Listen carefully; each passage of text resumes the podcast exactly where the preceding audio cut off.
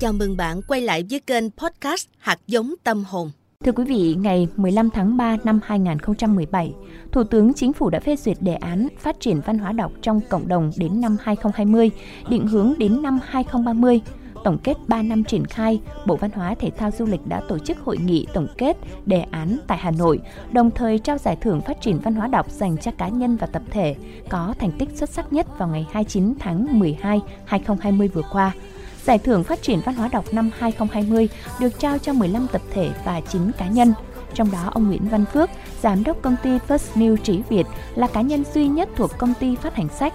Đây cũng là năm thứ hai liên tiếp ông Phước được vinh dự nhận giải thưởng này. Và nhân dịp này, Phương Huyền đã có cuộc trò chuyện cùng ông Nguyễn Văn Phước về tâm huyết phát triển văn hóa đọc. Vì chúng ta người Việt Nam đi đâu đây rồi cũng sẽ quay về với đất trời Việt Nam đi đến đâu dù xa đến đâu ta vẫn chung nhau một nhà cùng trao nhau những Vâng, trước hết xin được cảm ơn ông Nguyễn Văn Phước đã dành thời gian cho cuộc trò chuyện ngày hôm nay. Xin chào thính giả đài tiếng nói thành phố Hồ Chí Minh. Vâng thưa ông, đầu tiên thì có lẽ là gửi lời à, chúc mừng tới ông cũng như là công ty First New Trí Việt vì à, lần thứ hai chúng ta nhận được giải thưởng phát triển văn hóa đọc của Bộ Văn hóa Thể thao và Du lịch. Ngay lúc này thì muốn nghe à, những cảm xúc của ông ngay vào cái thời điểm khi mà được xướng tên nhận giải lần thứ hai của năm nay ạ. À, thực ra là chúng tôi ờ, các bạn Trí Việt và toàn thể thành viên Trí Việt rất là vui và vinh dự khi mà có một đại diện để trong chín cá nhân nhất được à, nhận cái giải thưởng phát triển văn hóa đọc. À, nó rất có ý nghĩa trong giai đoạn hiện tại của Việt Nam trong đại dịch và cũng như là trong số bối cảnh xu thế xã hội khi mà nền giáo dục chúng ta đang rất là có nhiều vấn đề. Cái việc mà đọc sách đó là một cái việc mà không phải người Việt Nam nào cũng thích đọc sách. Và chúng tôi đã trong quá trình thực hiện hành trình 26 năm lan tỏa trí thức chúng tôi đã từng đi tặng sách rất nhiều cho vùng sâu vùng xa, trong các nhà tù trại giam, trong tất cả các nơi, kể cả cán bộ và các chiến sĩ hải đảo biên cương. Và chúng tôi nhận ra rằng thông qua cuốn sách mà mỗi cái nhân sinh vừa rồi á, chúng tôi nhận ra đó là một hiện tượng báo đọc xôn xao tất cả mạng xã hội và dư luận cùng với báo đài. Trong cuốn sách mà gọi là cái thức tỉnh của đại dịch, mặc dù nó phát hành được con số kỷ lục nó là 220.000 bản trong 5 tháng. Nhưng khi chúng tôi mang sách đi tặng cùng với cả kết hợp với bộ thư viện để tặng cho các à, tỉnh thành, sau đó thì tôi nhận được feedback rằng không phải ai nhận được cuốn sách này cũng đọc. Bởi vì rằng có nhiều người có một thói quen là có sách đẹp, sách hay chuyên nhân kệ nhưng không bao giờ đọc. Và họ nói rằng là công việc của họ rất nhiều,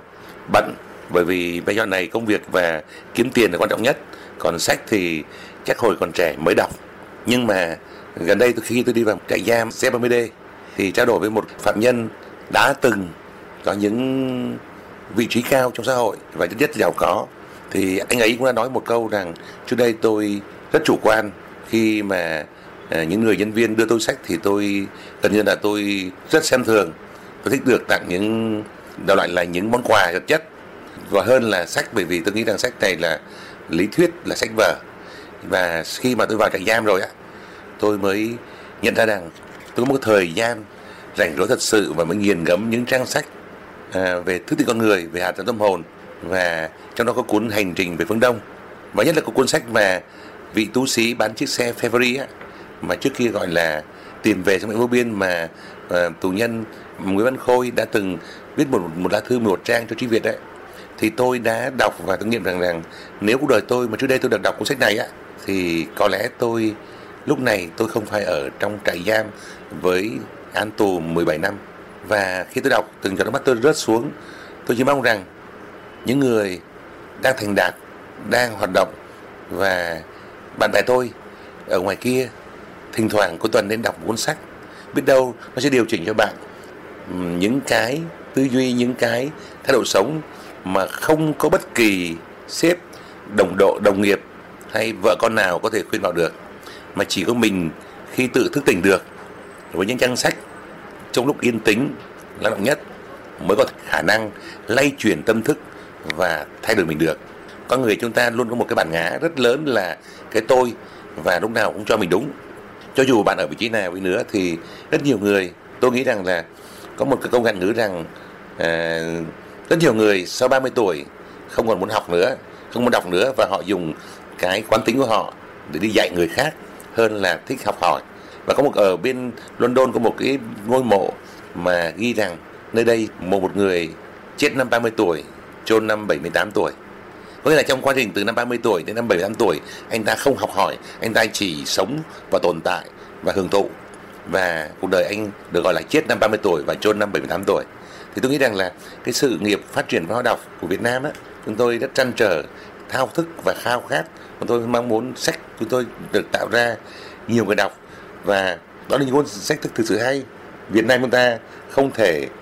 đứng mãi một chỗ được. Chúng ta không thể thay đổi bằng bất kỳ cái gì khác cả. Chỉ bằng tâm thức nhận thức giáo dục. Bởi vì có một nhà hiền triết đã từng nói nếu muốn tàn phá tiêu diệt một dân tộc thì không cần làm gì hết. Chỉ cần triệt phá nền văn hóa giáo dục và sách vở của họ bởi vậy vì sao trước khi khi tần thị hoàng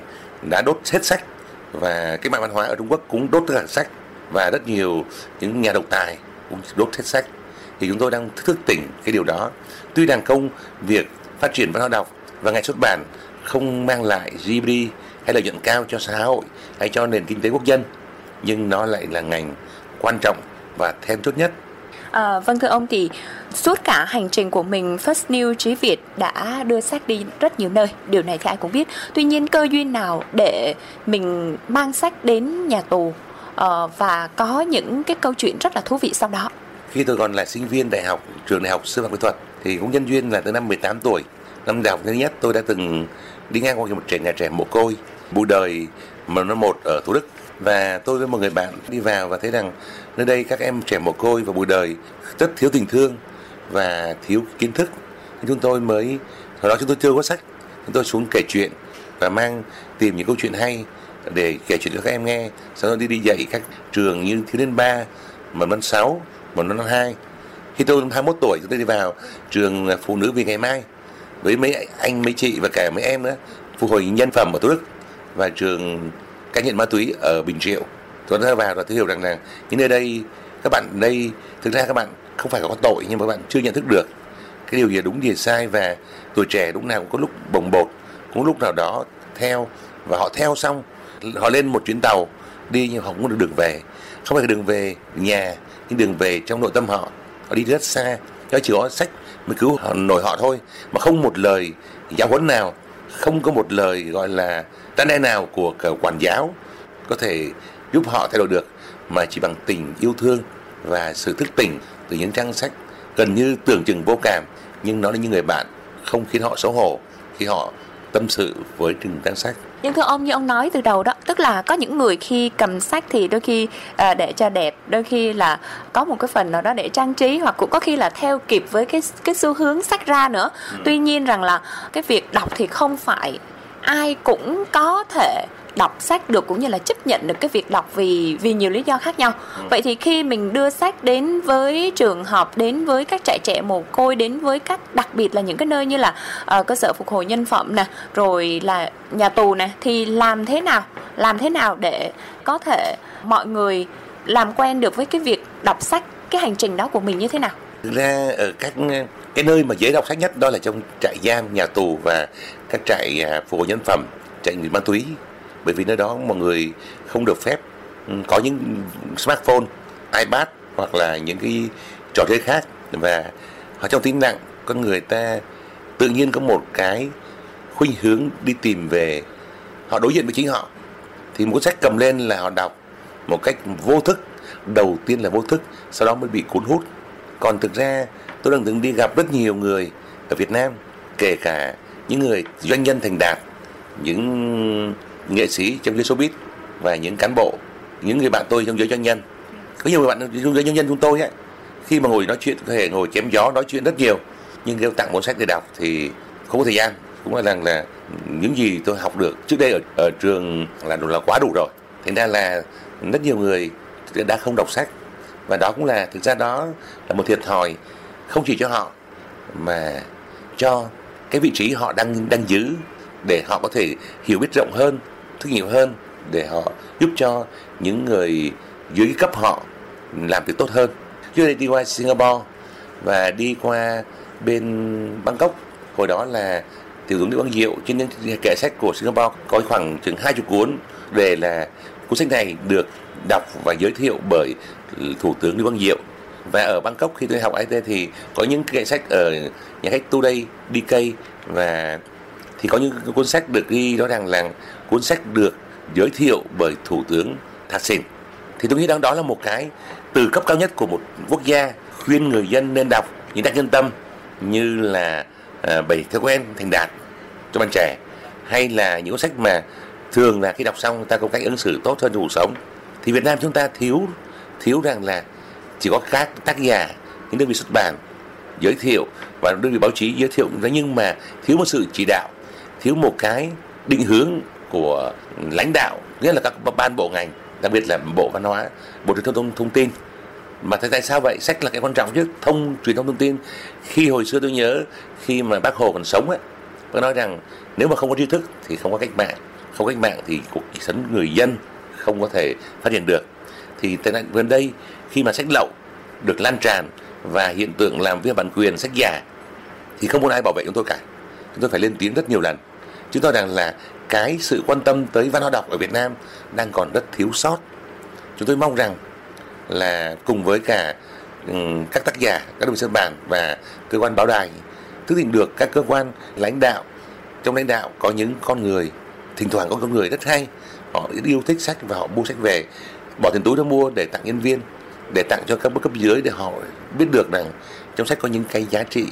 bên ngoài đời không dạy được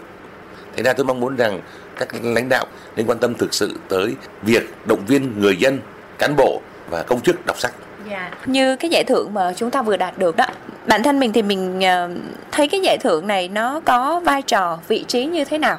Chúng tôi làm sách và chúng tôi lan tỏa trí thức, chúng tôi đi tất cả các nơi không phải để nhận giải thưởng, nhưng giải thưởng đây nó có niềm vui đó là sự công nhận thì lần lần này tôi thấy là à, có những người rất là xứng đáng như là anh Nguyễn Anh Tuấn bên tổ sách nhân ái chuyên môn đi tìm các nguồn tài trợ đến tặng sách à, hàng ngàn tủ sách đi các nơi khó khăn. Rồi như em Bích Lan một người là đặc biệt có 39 kg cân thôi mà đau cũng đớn nhưng mà vẫn viết sách và lan tỏa tri thức trên một cái mạng Facebook của cô ấy. Và tôi đọc tôi rất xúc động. Một sự kiên trì mà gần như là hiếm ai có thể có được. Nhưng tôi cũng biết rằng là có rất nhiều em nhưng nhiều người đã âm thầm lan tỏa văn đọc như em à, Trần Thúy Nga ở Hà Tĩnh, em ấy bị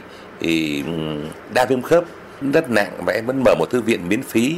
ở ngoài Hà Tĩnh để giúp một nhiều người. Và rất rất hàng trăm người khác nữa chưa được nhận giải thưởng. Tôi mong rằng trong lần tới, những người mà chưa được nhận giải thưởng nhưng mà xứng đáng thì bộ văn hóa giáo du lịch quan tâm và bộ thư viện quan tâm để mà động viên con người. Người ta không cần một giải thưởng tiền bạc, nhưng họ cần công nhận để họ động lực bước tiếp. Bởi vì chúng tôi đi một con đường, gần như là con đường không có dấu chân người, quá lâu rồi. Và đôi khi có những lời động viên như vậy cũng là một sự khích lệ âm thầm giúp cho tập thể trí Việt có sức mạnh để đi tiếp những hành trình lan tỏa trí thức và tỏa sáng tâm hồn cho nhiều người. Dạ. Như ông nói thì mình bắt đầu với First New Trí Việt bằng cái niềm đam mê. Nhưng mà cái hành trình đó thì cho tới thời điểm này, theo ông bản thân mình thì mình nhận thấy cái hành trình đó như thế nào ngoài cái sự đam mê nó có phải là trên cái sự đam mê không ạ? À, cái việc mà khi mình làm mình làm một điều gì đó mà bạn chỉ thích không không đủ mà đôi khi bạn phải ước khát vọng khát khao và muốn trở thành đam mê được bạn khi đam mê khi bạn yêu thích thực sự nhưng vì sao để có bạn đam mê đó, bạn phải hiểu, phải đi nhiều, bạn mới hiểu được rằng cuốn sách này nó có giá trị như nào. Với những người bạn chúng ta không bao giờ được đọc, được gặp, mà khi bạn biết được sự tác động của sách rồi, bạn mới có âm thầm những đêm khuya khoắt ngồi biên tập từng con chữ và thức đêm cả ngày thứ bảy chủ nhật để mong sách ra đời sớm. Những công hành trình đó của trí việt không một ai biết cả chỉ khi năm ba năm sau có những bạn độc giả họ đọc được cuốn sách đó họ gửi thư về chúng tôi mới thấy ấm lòng. Đó là những sự động viên của bạn bạn đọc. À, thưa ông thì với việc mà người Việt Nam chúng ta vẫn còn số đông ít đọc sách và ít có thói quen đọc sách ừ. như những gì mình chia sẻ nãy giờ thì nó có nhiều nguyên nhân. Nhưng bên cạnh đó phải nói tới việc là uh, sách đã thực sự hấp dẫn hay chưa? Và làm sao để mang cái sự hấp dẫn đến với đúng bạn đọc của mình ừ. thì cái nhận định của mình về thị trường sách hiện nay uh, cái mức độ hấp dẫn của sách đến với bạn đọc hiện nay như thế nào? Vào năm 2020 thì cái xu thế đọc rất đặc biệt rằng nó chuyển đổi cùng với xu thế biến động của thế giới. Mọi người đã không còn đi tìm những sách ngôn tình hay là tiểu thuyết hay những cuốn sách về uh, khoa học viễn tưởng hoặc là những cuốn sách mà gọi là quá sâu về nghiên cứu mà họ đi tìm à, năm vừa rồi các bạn bất cứ ai đều nhìn thấy rằng mọi chuyện xảy ra rất kỳ lạ từ đại dịch rồi gần đây tới đại dịch biến thể rồi thế giới chuyển đổi động rất nhiều những tai họa như là thiên tai bão lụt không phải chỉ ở Việt Nam mà của thế giới và dường như rằng cho mọi người đang nhìn thấy rằng vũ trụ đang gửi điều gì xuống cho chúng ta chăng và họ muốn đang mong muốn đi tìm lại những giá trị minh triết và đời sống tâm linh của chính họ. Dạ. Yeah. 2020 hành trình lan tỏa của mình như thế nào ạ? À, trong đại dịch vừa rồi chúng tôi Chí Việt không chỉ là người đi tặng sách cho nhiều nơi nhất mà ngay khi đại dịch chúng tôi đã có những cái chia sẻ với cộng đồng như tặng khẩu trang cho bạn đọc uh, cho người dân thành phố ở đường sách trao tặng uh, sách và khẩu trang cho bộ y tế ở Hà Nội khi đại dịch trao tặng những cuốn sách uh, hay cho các phạm những người cách ly và đội ngũ bác sĩ tuyến đầu ở Đà Nẵng và hàng trăm ngàn khẩu trang cùng với thông tin trúc quang và vừa rồi khi mà các cái đơn đợt lũ trồng lũ ở Quảng Bình, Huế, Quảng Trị thì chúng tôi là những đơn vị đầu tiên của nhóm thư tâm tâm hồn cùng những người bạn đã quyên góp được hơn 4 tỷ để đi giúp sức cùng bà con và sắp tới chúng tôi sẽ sắp xếp sớm trước ờ, Tết Nguyên đán để chúng tôi phát được 500 cái học bổng cho các học sinh nghèo vùng lũ khoảng 1 tỷ. Chúng tôi còn sẽ vận động thêm nhiều nơi còn gặp khó khăn. Bởi vì chúng tôi Hà Tâm Hồn đó là một cái tên của nhóm người thiện nguyện chúng tôi rất là yêu quý và mong muốn được đóng góp cho cộng đồng. Và thế thì kêu gọi trên mạng xã hội trên cái Facebook của tôi ấy, thì rất nhiều người ủng hộ. Và đó là sự tin yêu của bạn đọc. Chúng tôi thấy rằng từng bước chúng ta như là một xã hội chúng ta kêu gọi cùng nhau để giúp bà con đồng bào mình trong khi mà các ngân sách nhà nước còn đang khó khăn. Yeah. Từ những cái cuốn sách mà Phương Huyền đọc được từ um, First New Trí Việt có thể nói là có những cái cuốn sách nó thực sự giá trị đối với các em học sinh từ cấp 2, cấp 3 và luôn luôn Phương Huyền có một cái cái cái nỗi à, băn khoăn tranh trở rằng là không biết là First New Trí Việt có bao giờ uh, nghĩ tới việc là sẽ xây dựng một cái chuỗi chương trình để đưa những cái cuốn sách đó vào trường học. Ví dụ như là người quét dọn tâm hồn hay ví dụ như là quà tặng diệu kỳ bí mật của may mắn. Có thể nói rằng là đây là những cái cuốn sách mà nó sẽ thay đổi rất nhiều tư duy của một đứa trẻ nhìn nhận về cuộc sống nhìn nhận về cái cách mà chúng ta đang sống như thế nào hay là những cái món quà mà các bạn nhận được nó bắt nguồn từ đâu. Thì không biết là có bao giờ uh, First New Chí Việt nghĩ tới việc là mình sẽ làm một chuỗi chương trình vào trường học? À, vừa rồi chúng tôi có kết hợp với cả Mobile ờ, chín uh, cái đây 3 năm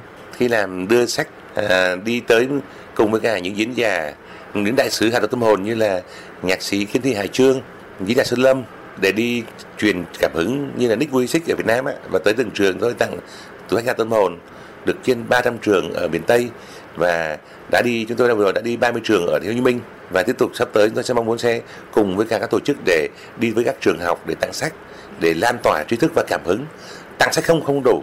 Chúng tôi vào nhà tù không phải tặng sách thì nó vô cảm. Tặng sách chúng ta phải chia sẻ. Chúng ta mong muốn để đưa cho họ một, một cái niềm yêu thích muốn đọc sách mong muốn được vươn lên trong một cái nghịch cảnh khắc nghiệt. Còn ngoài ra có một mong muốn nữa mà trong 10 năm nay tôi nhận được hàng trăm lá thư của các thầy cô giáo các trường tiểu học cấp 2, cấp 3 khi họ đọc những câu chuyện hạt tâm hồn. Rất hay như là 16 tập hạt tâm hồn. Bí mật may mắn qua tặng diệu kỳ phút như lại mình vừa lên nghịch cảnh nơi nào ý chí nó có con đường. Rất nhiều sách vào nó đã từng đưa vào để cho học sinh tham khảo và giảng cho học sinh. Họ mong muốn rằng Ờ, trí việt có thể kết hợp với cả bộ đào tạo để đưa những câu chuyện đó vào trong cái các cái giáo trình, cuốn sách ờ, giáo dục đạo đức công dân, về ý thức công dân. Cấp một cấp hai, cấp ba ba năm về trước tôi đã đi hà nội để tìm đề nghị với bộ và đào tạo, nhưng mà vẫn chưa tín hiệu. Chúng tôi mong rằng sắp tới với cái sự cải cách, cải tiến thì nên làm để đưa những câu chuyện thực tế mà có giá trị, hay và được xã hội công nhận rồi đưa vào trong chương trình dạy học của Bộ Giáo dục và Đào tạo và Sở Giáo dục và Đào tạo. Một lần nữa xin được cảm ơn ông ạ. Các dân tộc cùng giúp đỡ nhau thức dậy, từ trẻ con đến người già đều chung tay. Đồng lòng tạo nên bức tranh đầy nhân văn chưa từng thấy. Và dù rất xa hay gần kề đây vẫn sẽ là nơi mà ai cũng muốn quay về. Với một tình cảm riêng không thể nào bị thay thế